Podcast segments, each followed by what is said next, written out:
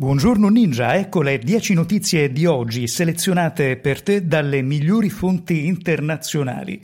Le notizie durante la pandemia di coronavirus, una ricerca dell'agenzia Reuters ha evidenziato nuove tendenze con una crescita del consumo di articoli da testate di qualità anche a pagamento, oltre che un aumento della sfiducia verso i social come fonti di informazione.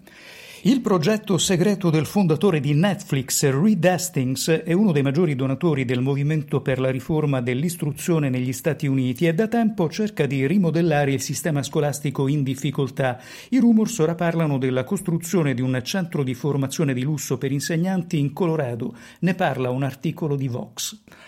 9 milioni di posti di lavoro a rischio in Europa, dove un lavoratore in aspettativa su 5 potrebbe perdere il suo posto di lavoro nonostante le tante misure di sostegno messe in atto dall'Unione Europea e dai governi e quanto emerge da una ricerca degli economisti di Allianz. In chiusura di puntata oggi ti segnaliamo un articolo pro, parla del turismo post-Covid, cosa può fare chi opera nel travel, ne parla un articolo a firma di Ilaria Cazziol.